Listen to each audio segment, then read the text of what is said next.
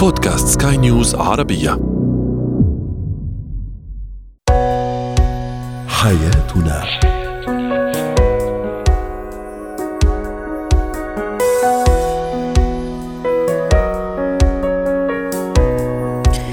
مستمعينا الكرام أهلا بكم معنا إلى حياتنا فضاؤكم اليومي الذي يعنى بشؤون الأسرة وباقي الشؤون الحياتية الأخرى والذي يمكنكم الاستماع إليه عبر منصة Sky News Arabia dot com slash podcast وباقي منصات سكاي نيوز العربية الأخرى. شاركونا عبر رقم الواتساب 00971 561 886223 معي أنا أمال شاب. اليوم نتحدث عن الواقعية في طموحاتنا الزوجية كيف نكون واقعيين وبعيدين عن الخيال لتحقيق حياة زوجية سعيدة ومتوازنة. أيضا سنتحدث عن أسباب أسباب وأعراض الإمساك عند الرضيع وكيف نتعامل معه؟ وأخيرا اختلاف الملاعق على المائدة وكيفية استخدامها حسب كل طبق.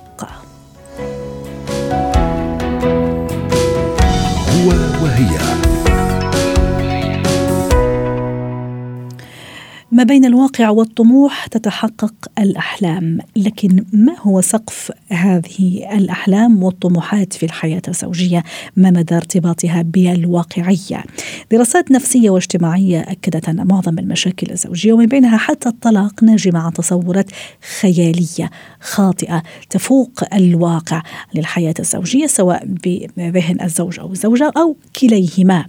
اذا كيف نكون واقعيين في طموحاتنا الزوجية؟ هذا هو موضوع موضوعنا وسؤالنا أيضا التفاعلي عبر منصات سكاي نيوز عربية آه، إنستغرام وتويتر. رحبوا معي بدكتورة إكرام خليل أو الأستاذة إكرام خليل الاستشارية النفسية والاسريه سعد أوقاتك أستاذة إكرام. أهلا وسهلا فيك معنا اليوم. أهلا وسهلا. يا أهلا وسهلا. سؤالنا التفاعلي اليوم كيف تكون واقعيا في حياتك الزوجية؟ موضوع أو عفوا تعليق يقول تصورات المبنيه على أوهام تساهم كثيرا آه، في إرباك الحياة الزوجية وربما تدميرها على المدى القصير والمتوسط. تعليق آخر يقول أنا عانيت كثيرا شخصيا في سنوات زواجي الأولى جراء المفاجأة والصدمة التي تعرضت لها ومتعلقة باكتشاف العديد من الصفات السلبية لدى زوجي كنت أعتقد بين قوسين كامل كنت أعتقد أنه كامل الأوصاف لكن هذا الاكتشاف كاد أن يطيح بزواجي أستاذة إكرام ماذا يعني أن أكون واقعي أو واقعية في طموحاتي الزوجية؟ آه، اولا ميرسي على اختيارك الموضوع إنه ده حقيقي بيسبب مشاكل كبيرة جدا.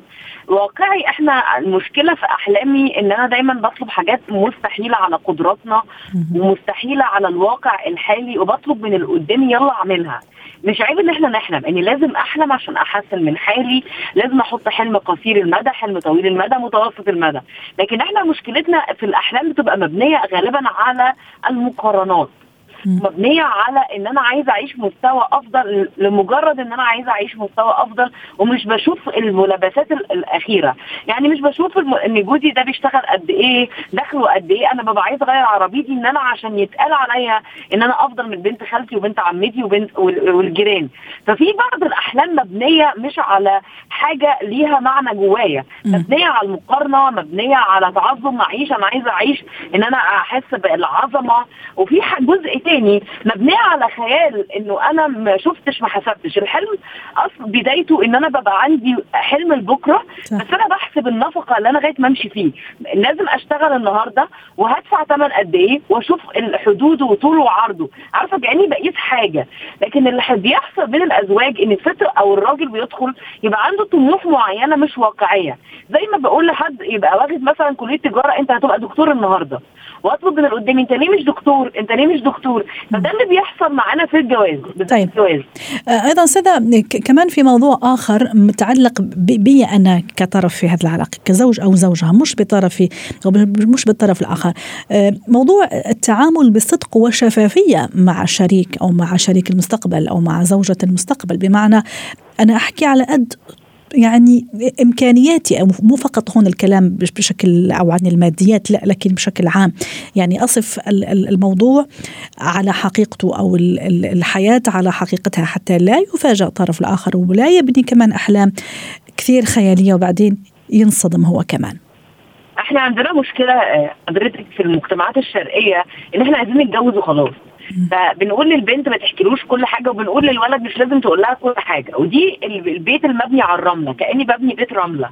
الحقيقة إن لازم يبقى فيه شفافية 100% ما يبقاش فيها حتى نسبة 90% وأسيب للطرف الآخر الاختيار لكن مش بعد ما يختار واتجوزه أفاجئه. ده اسمه خداع. لا يطلق عليه إن أنا عشان بحبها بعمل كده. اللي بيحب حد بيحترم اختياراته فمن الأساسيات الجواز الناجح في الاختيار وبكلم كل شاب بيسمعني وشابة اللي, اللي بتحبك هتكمل معاك حتى لو معاك جنيه أو معاك آه، دينار معاك ايا كان دخلك قد إيه. فالنهاردة بقول للشباب اللي بيسمعونا كونوا شفافين. إحنا محتاجين ناس تحبنا زي ما إحنا. إحنا المفاجآت طول الوقت حتى للبنات بيبقوا شخصيات تانية غير اللي قبل الجواز في الخطوبه ماما تقول لها إيه اعملي اللي هو عايزه بعد الجواز اعملي اللي انت عايزاه. في جملة مشهورة قوي ونقول للولد كده خدها على قد عقلها لغاية ما تدخلوا الجوازة. الحقيقة هم بيحبوا ناس تانية فلما بيجوا يتجوزوا بيلقوا شخصيات تانية خالص. جميل. هو محتاج يحبك انت محتاج يحبك انت. فلازم نبقوا شفافين. ولازم نحط خطة. النهارده بقول الكذب في الفلوس بيعمل أكبر آه، مشكلات بتسبب طلاق فعلا. إن أنا مش ممكن تكون واحدة مش بتتحمل التكلفة دي أو العكس. فاجي بفاجئها بيحصل اولا آه عدم أمان للأبد بين العلاقة عدم ثقة. في خداع طيب. كلها نحصدها ثمرة كبيرة. طيب أستاذ إكرام كمان موضوع ال- ال- التصور المثالي عن العلاقة ال- ال- العلاقة بين بين الشريكين وبين الزوجين أو الحياة الزوجية أو اسره أو بيت الزوجية. في الكثير يعني بيتوقع أنه هي أحلام وردية وكلام جميل وكلام معسول لكن لا. إي نعم في وجه فيها في هذا الشيء. ولكن وجوه أخرى أو زوايا أخرى هي مسؤوليات تحدي صعاب وبعدين أطفال ولازم نتحمل مسؤولياتهم. أقصد إنه كمان أكون واقعي أو واقعية في تصوري لهذا الحياة بعد الارتباط لأن أحيانا يقول لك تغيرت كثير أو تغير كثير. ما كان هيك قبل الخطوبة. كنا نحكي أشياء جميلة وردية سفر عرفتي كيف؟ لكن فجأة لا صرنا نحكي في مصروف في ماديات في تربية أطفال في مشاكل في الولد سخن الولد عيا. فكمان هذه جانب آخر من الحياة الزوجية ونكون واقعيين أيضا في تصورها وتقبلها. أول حاجة لازم نعرف إنه إحنا لازم نفهم إن في الجواز في تحديات كبيرة الاثنين هي مش هتبقى زي بعد الجواز ولا هو لكن لازم نعمل خطة لينا. ونكتبها. أنا بقول النهارده نعمل دستور اسمه دستور الجواز. ده يحمي الحدود. أنا آجي أقول لجوزي أنا محتاجة منك وقت. أنت مشغولياتك كتير جدا. بس أقوله من غير لوم. يعني إحنا عشان الحياة تمشي. أنا بكلم الزوجات دلوقتي اطلبي من جوزك من غير ما تلومي له بالتقصير. أنت بعد الجواز ما بتدينيش وقت زمان. أنا عارفة إنك تعبان فبقول له كلمة كويسة بقول له ممكن تديني وقت؟ أنا محتاجة لك. وأنت كزوج شايفها هي انشغلت بالأطفال ما هي كتر خيرها. فاجي أقول لها أنا اشتقت لك. أنا أنا محتاج لك إيه رأيك؟ تيجي نجيب ساعة نودي الأطفال عند ماما وأقعد معاكي شوية؟ نحط حدود لكل حاجة ما يبقاش كل حاجة سايحة على بعضيها. ننظم وقتنا. يبقى عندي سيستم إن في وقت لجوزي وقت لعيالي في وقت إن إحنا نسمع بعض في وقت إن إحنا ناخد أجازة من الخناق. إحنا عايزين نخلص كل المشاكل في لحظتها. ودي أكبر مشكلة بتواجه الجواز. أنا نفسي النهارده أدعو لأجازة من الخناق. إحنا هنخرج انجوي ان إحنا نستمتع بالوقت. وبعد كده نأجل المناقشات. لكن إحنا خارجين إن إحنا رايحين نتفسح لازم نحل مشكلة العربية ولازم نحل مشكلة السباك ولازم نحل. فاحنا بيحصل الجهاز العصبي بتاعنا بيلتهب فبنبقى انفجارات في وش بعض. لازم ناخد. يوم إن إحنا نعمل حاجة مشتركة مع بعض. جميل. وكمان أستاذ إكرام كمان حتى نختم مع حضرتك هذا اللقاء. كويس ورائع أني أكون واقعية كمان أه، في في فيما أتوقع من الزوج أو من الزوجة من صفات من ردود فعل. في النهاية نحن بشر يعني في تعليق يقول كانت تقول إنه أنا انصدمت كنت متوقعة أنه كامل الأوصاف بين قوسين. وفي النهاية ما فيش كمال الكمال الا لله سبحانه وتعالى. يعني أكيد في نقائص في أشياء في سلبيات. مفروض أنه أنا أكون مستعد أو مستعد لها. طبعا السلبيات اللي ما تأثر بشكل كبير. أكيد اللي ما راح تخلي الأسرة تنهار وتتدمر لكن آه كمان الصورة الكثير مثالية والمش واقعية عن الزوج أو الزوجة هذه كمان راح تخلينا نصطدم بصخرة الواقع وبالتالي مشاكل. حتى نختم معك. إحنا أنا عايزة أقول حاجة. أول حاجة لازم أقول لنفسي إن أنا فيا عيوب وهو قابلها وأكتبها. وأقول إن أنا عندي حاجات كمان ناقصة أنا ما عنديش الكمال. فلازم أقبل ولازم اغفر أخطائه. كلمة الغفران ده مفتاح في الجواز. إن أنا اغفر وأعدي الأخطاء دي وأبدأ أساعده عليها. لكن أنا كمان لازم أشوف نفسي إحنا مشكلتنا وأحط نفسي مكان الآخر. عايزة أقول لك حاجة في مفتاح باختصار. جدا. مم. لو أنا حطيت نفسي مكان الآخر مم. هيحصل اختلاف. يبقى أحط نفسي مكان الآخر أشوف نفسي ان أنا آه، عندي عيوب. ثالث حاجة ان أنا أفكر بطريقة انه إحنا خلاص في مركب واحدة مش هفضل طول الوقت أقول ليه ما حصلش وليه؟ لازم أحب عيوبه. جميل. وأبدأ أ- أ- أتعايش وأتنازل. مفيش حاجة. اسمها أنا كده. لو. أنا عندي جزء في شخصيتي ينفع اغيرها عشان ال- المركب تمشي أنا أشتغل عليه. صحيح. والواقعية والوسطية والتوازن هذا مطلوب في كل شيء بما في ذلك من حياة ال- بين الزوجين والأسرة بين أو الأسرة بين الشريكين. شكرا لك يا أستاذة إكرام خليل استشارية نفسية والأسرية ضيفتنا من القاهرة. زينة الحياة. اليوم في زينة الحياة نتحدث عن موضوع آه، الإمساك الرضيع والرضع. كيف أعراضه وكيف علاجه. نرحب معي بدكتور سامر الجنيدي استشاري طب الأطفال. يسعد أوقاتك يا دكتور. أهلا وسهلا فيك. هذا الأمر هذا أوقاتك. يا أهلا وسهلا. شائع الحدوث يا دكتور سامر الرضيع في الأشهر الأولى في الأيام الأولى عنده هاي مشكلة الإمساك ووجع غير متناهي وبكاء في الليل وفي النهار ومش عارفين كيف نتصرف. هل طبيعي لأنه حديث يعني آم، الجهاز الهضمي لسه مش مكتمل؟ يعني هل الأمر طبيعي ولا لا؟ وما هي الأعراض؟ آه، اولا أنا آه، برحب فيك والاخوه المستمعين. الحقيقة الموضوع هذا موضوع إلى حد كثير كبير آه، موضوع يومي. صح. يكاد يكون صحيح. يكاد يكون يومي يواجه الأطباء الأطفال. آه، طبعا الامساك آه، عند الرضيع آه، ال- ال- وارد جدا. آه، تعرف أنت الحليب هو بالأساس. آه، هو عبارة آه، يمتص أغلبه يعني ما فيه ألياف. وبالتالي آه، آه، متوقع للطفل اللي بياخذ حليب إنه خاصة الحليب الاصطناعي إنه يصير معه امساك عادة الرضاعه الطبيعيه بالمناسبة نادرا ما تترافق مع امساك تبدأ القصص عند الطفل اللي بيرضع حليب اصطناعي وتبدأ القصص بعدين عندما يبدأ بالطعام الأطعمة الصلبة. أيوة. آه الأطعمة الصلبة نحن بنأكد دائما للأهل بأنه يبدأوا بإعطاء الخضار والفواكه اللي هي الأطعمة اللي آه فيها ألياف.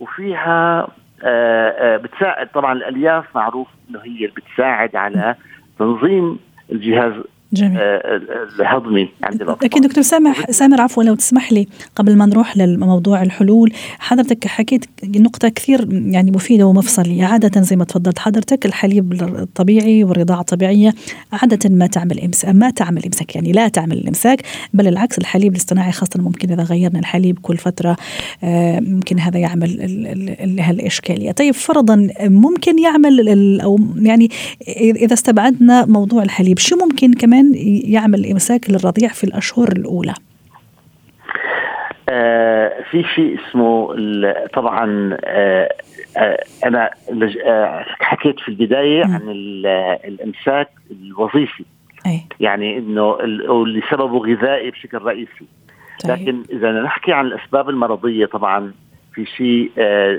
آه مرض مهم يصيب الأطفال اللي هو آه سوء تعصيب الجهاز الهضمي. النهاية نهايات الجهاز الهضمي أحيانا الأعصاب بتكون في مشكلة في تعصيبها. وهذا خلقي طبعا. هذا هذا سبب خلقي دكتور. داء أيوه خلقي يسمى داء هيرشفرينج مم. آه آه، نسبة للشخص اللي اللي اكتشف طيب. هذا المرض. وهذا مرض معروف. أهم آه، صفاته هو تأخر العقي أكثر من 24 ل 48 ساعة بعد الولادة، العقي هو طبعا البراز النفسي اللي بتبرز الطفل بعد الولادة، آه. فأول علامات هذا المرض اللي بتنبه الطبيب يعني أنا وقت يجيني طفل معه إمساك أول سؤال بسال الاهل خاصة الطفل رضيع طبعا مم. أول سؤال إنه ايمت مرر العقي بعد الولادة؟ هل مرروا بعد الولادة مباشرة بعد ساعة ساعتين أم تاخر 24 إلى 48 ساعة؟ تأخر العقي قد يكون آه، أحد العلامات لهالمرض هذا اللي اسمه داء هيرشفرينج. ممتاز طبعا في أمراض أخرى. مثلا آه، آه، ال- ال- كسل الغده الدرقية الخلقي عند الأطفال مم. ممكن يسبب إمساك كمان. آه، التحسس على بروتين حليب البقر مم. كمان هذا أحد مشاكله هو الإمساك فهي المشاكل المرضية لكن أغلب المشاكل تجينا الحقيقة ما بكون سببها مرض معين وإنما بكون سببها وظيفي. جميل. يعني آه الطفل في عنده آه كسل بالأمعاء أيوه. وبحركات الأمعاء وبالتالي آه ال ال ال نلجأ هذاك الوقت لأساليب معينة لعلاج طيب. دكتور حضرتك حكيت على البراز. لون البراز كمان هل يكون عامل مهم جدا لحضرتك كدكتور؟ ويمكن حتى أنا كأم ممكن أعرف أو أفهم أنه يمكن عنده مشاكل في في في, في يعني إنه يطلع الفضلات ومشاكل في الإمساك. هلأ لون البراز طبعا يختلف بين الرضاعة الطبيعية والرضاعة الحليب الاصطناعي. طفل الرضاعة الطبيعية بيكون لون البراز أصفر باهت ومائع والقوام وذو رائحة حامضة. أما البراز اللي بيجي من الحليب الاصطناعي فبكون أكثر تماسكا ويميل للون الأخضر. وطبعا الرائحة تختلف يعني ما بتكون في فيها هيك شوية عفونه الرائحة تقريبا يعني.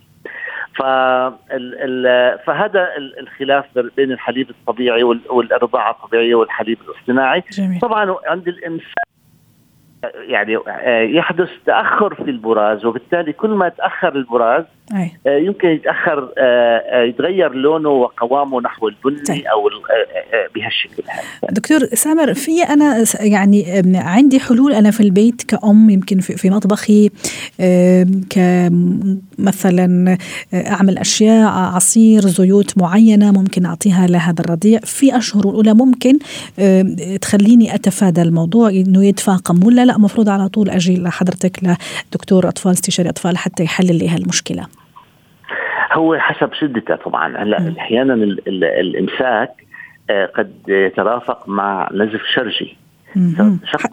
حتى عند الرضيع آه، عند الرضيع. وقد يترافق مع آه، آلام بطنية شديدة كمان. فالحقيقة أما الإمساك الخفيف اللي ما بيترافق يعني والطفل ما بيعمل مثل ما بنقول حفلة ساعات وهو عم يكبس ويشد ليطلع البراز هذا آه، آه، يعني هي العلامات اللي أنا هلا ذكرتها النزف الشرجي والأنون البطني وال وال والمعاناة الشديدة أثناء التبرز هاي الأشياء اللي ممكن تدفع الأم تراجع طبيب الأطفال. أما في البيت فممكن نحن إذا كانت الأمور خفيفة فممكن نحن نلجأ مثلا إذا إذا كان الطفل آه لنفرض بعد عمر الأربعة أشهر مسموح لنا نعطيه الخضار والفواكه اللي هي فيها الياف وخاصة مثلا آه، الخوخ مهروس الخوخ أه. قبل العمر الأربعة أشهر ما بنقدر نعطي مهروس نقدر نعطي عصير أه عصائر يعني ممكن كل العصائر ولا في عصير محدد ممكن ينصح به؟ أه, آه، عصير البرتقال مثلا الحلو يعني اللي ما حامض أيوة. اللي ما مزعج مزعج للمعدة. عصير برتقال حلو حتى عصير الطماطم. بشكل يومي دكتور ولا حسب كمان التفاعل وردة ردة الفعل ردة فعل الجسم طبعا الكمية الكمية حسب التفاعل.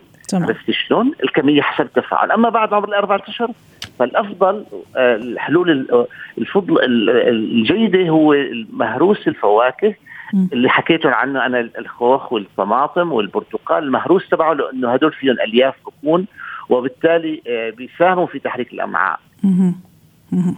شكرا لك دكتور سامر الجنيدي استشاري طب الأطفال ضيفنا العزيز من الشارقه وأتمنى لك أوقات سعيدة.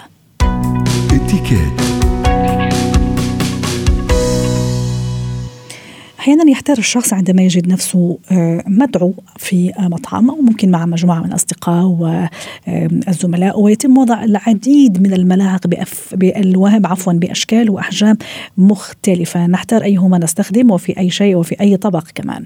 رحبوا معي برحاب المحمدي خبيرة الإتيكيت. سعد أوقاتك. أستاذة رحاب أهلا وسهلا فيك. اليوم أمام أهلا وسهلا يا هلا وسهلا. حضرتك الحمد لله. اليوم أمام ثلاث أربع أحيانا خمس ملاعق. مش عارفة كيف استخدمها وليش أصلا حطوا لي كل هذه الملاعق. تيجي نفصل كذا ملعقة ملعقة حسب شكلها وحجمها أيضا. خلينا نبتدي بالملعقة الطويلة أستاذة رحاب آه، هو مبدئيا طبعا يا فندم آه، لازم نفرق ما بين إن إحنا بنكون آه، فين فين بالظبط علشان يتقدم لنا صح. كل الم- الملاعق دي. بداية بنفرق ما بين السفرة الرسمية اللي بتبقى آه، مثلا في عشاء عمل أو بروتوكول وزاري أو رئاسي آه، أو في أي مكان رسمي بشكل عام. آه، أو إن إحنا بناكل آه، مثلا في مطعم آه، آه، في أوتيل أو برضو بيتقدم لنا آه، سفرة رسمية لكن في في فيلل أو بيوت كبيرة. غير البيوت الطبيعية أو التقليدية أو إحنا في بيتنا بشكل عام. آه لكن مبدئيا آه كثرة الملاعق أو أنواعها بتكون حسب نوع الطعام آه أو أنواع الطعام. جميل. وهي بتبقى العدد ده لمجرد إن إحنا بندي آه، الفرصة للأشخاص لأنه في بعض الأشخاص آه، بشكل عام آه، آه، نفسيا بيبقوا رافضين تماما إن هم يستخدموا المعلقة مثلا أو الملعقة ال- آه، بتاعه الشوربة مم. آه، في استخدامات أخرى زي باقي آه، تناول الطعام جميل أم، استاذة رحاب عادة يعني خاصة زي ما تفضلتي حضرتك- لما يكون مثلا عشاء كثير رسمي وفي بروتوكولات يعني في مثلا الملعقة البيضاوية الدائرية الملعقة الطويلة ملعقة التحلية الملعقة أيوة. الصغيرة ال- الآيس كريم ملعقة كل الاستخدامات كمان ممكن تشرحي لنا كمان حسب كل كل طبق وكيف كيف يتم استخدامها هو مبدئيا بيبقى الملعقة ال- الدائرية البي... زي ما حضرتك قلتي البيضاوية شوية. أنا مش هقدر في الراديو أشرح. عم عم نحاول نتخيلها معك بتبقى آه بالظبط. بتبقى دي آه الأساسي للشوربة. آه آه وهي بتبقى بداية. يعني إحنا لو هنحط آه بالظبط أدوات المائدة قدامنا بالظبط كل شخص بتبقى المعلقة على يمين الطبق بعد السكينة. بالأعداد برضو طبعا نقدر نوفر دايما من السكينة آه آه اتنين سكينة. بعدها على طول بتبقى المعالق. آه آه آه ال- المعالق بتبقى على الأقل اتنين أو ثلاثة بداية أول واحدة بتكون للشوربة. اللي هو أول طبق. هي زي ما حضرتك بتقولي آه اللي هو أول طبق طبعا. جميل. لأنه من الاتيكات في آه تناول الطعام. بنبدأ بالشوربة إلى أن تنتهي. آه وترفع من على المائدة. بعدين بنبتدي في تناول باقي الأطعمة. نقدر نقول إن الشكل الثاني من آه، ال- الملاعق برضو بيكون آه، آه، أيضا دائري لكن شوية يعني الشكل الطبيعي للمعلقة. بيكون آه، لباقي الأطعمة اللي برضو بنقدر نستخدم فيها مثلا زي الرز أو آه، الانواع الباقية من الأطعمة اللي هنستخدم فيها المعلقة. وعلى فكرة آه، الملاعق مش آه، مش من الاتيكات ان إحنا بنستخدمها في أمور كتير أو في أطعمة كتيرة اللي على المائدة إلا هي ال- ال- المأكولات أو الأطعمة الليكويد اللي هي السائلة مم. آه، زي مثلا آه، آه، الشوربة طبعا آه، السادة أو بال آه، زي عندنا هنا في في مصر عندنا الملوخية من أهم الأطعمة وبرضه بتكون سائلة.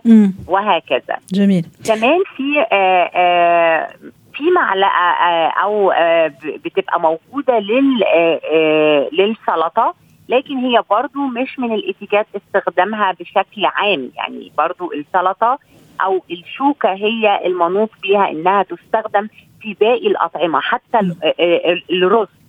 أي حتى المكرونة يعني هنا المعلقة بتستخدم في الشوربة والمأكولات أو جميل. المشروبات آه، السائلة مم. الأطعمة السائلة كمان في معلقة بتكون موجودة آه للشاي وفي معلقة بتكون موجودة للحلو أيوة بتقدم لنا الجاتو أو آه أي نوع من أنواع التارت أو أو آه. حاجات مم. أيوة التحلية برضه أيوة. بتكون موجودة ليها المعلقة آه وغالبا بتكون الطويلة زي ما حضرتك قلتي الرفيعة الصغيرة. نعم. شكرا لك أستاذة رحاب المحمدي خبيرة الاتيكيت ضيفتنا العزيزة من القاهرة وأتمنى لك أوقات سعيدة.